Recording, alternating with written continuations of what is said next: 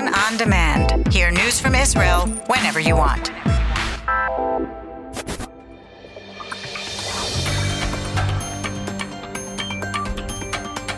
You are listening to the English language news of Kan, the Israeli Public Broadcasting Corporation. Good afternoon. It's 2 p.m. in Israel, Tuesday, January 25th. This is Aryeh O'Sullivan with the top news at this hour. Health experts in Israel are recommending a fourth booster vaccine against coronavirus to everyone over the age of 18. This amid a surging infection rate as COVID 19 sweeps across the country. The advisory committee to the government said research has shown that a fourth dose provides three to five times the level of protection against serious disease and double the protection against infection compared to three doses. The Health Ministry's Director General must approve the recommendations, which are conditioned on at least five months having passed since receiving the third booster or recovered from the illness. There are currently some 520,000 active COVID 19 cases in the country, and 845 are listed in serious condition.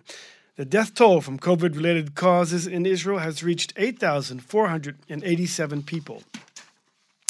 Professor Eran Segal, an advisor to the government, estimates that one out of every eight Israelis is currently infected with the coronavirus.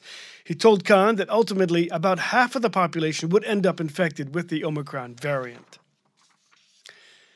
The head of the Shin Bet, Ronen Bar, and other top security officials visited the Jewish community of Yitzhar in the West Bank and received a security briefing on recent acts of violence allegedly perpetrated by Jewish settlers in the area against Palestinians and left wing Israeli groups.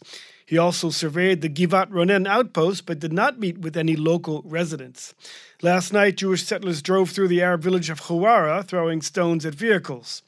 Defense Minister Benny Gantz released a statement saying anyone who throws stones or lights cars on fire, quote, is a terrorist and will be treated as such. Meanwhile, in Hebron, a 19 year old Israeli was hit in the face from a stone thrown at him near Beit Romano. He was evacuated to hospital in Jerusalem. An explosive charge went off in a private jeep in Rehovot this morning, moderately injuring a 29 year old pregnant woman and her toddler. Police suspect that the bomb had been targeting a known criminal who was not in the vehicle.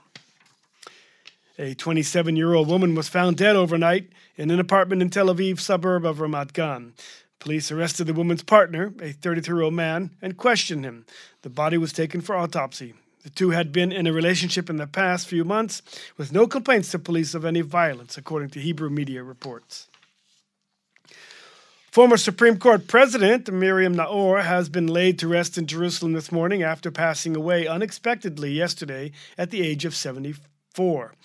President Isaac Herzog eulogized her, saying she succeeded in carrying the judicial torch with pride and shone the light that was seen afar.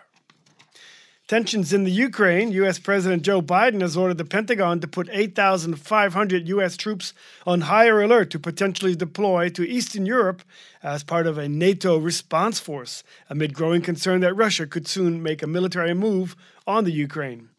President Biden consulted with key European leaders, underscoring U.S. solidarity with allies there. Meanwhile, the U.S. State Department has ordered the families of all American personnel at the U.S. Embassy in Kiev to leave the country. Russia denies it is planning an invasion. Taking a look at the weather, and rain is forecasted for this evening in the north and along the coast, snow on the Hermon and northern Golan Heights. Much colder tomorrow, and rain will spread out over the country until the northern, northern Negev. Flood warnings are in effect along the coast. Snow is expected to start falling tomorrow afternoon in the peaks of the north and in the center of the country, including Jerusalem. Maximum temperatures in the main regions Jerusalem 10, Tel Aviv 14, Haifa 12, Beersheba 13, and in Eilat going up to 18 degrees centigrade. That's the news from Kan Reka, the Israeli Public Broadcasting Corporation. Join us at 8 p.m. Israel time for our one hour news program.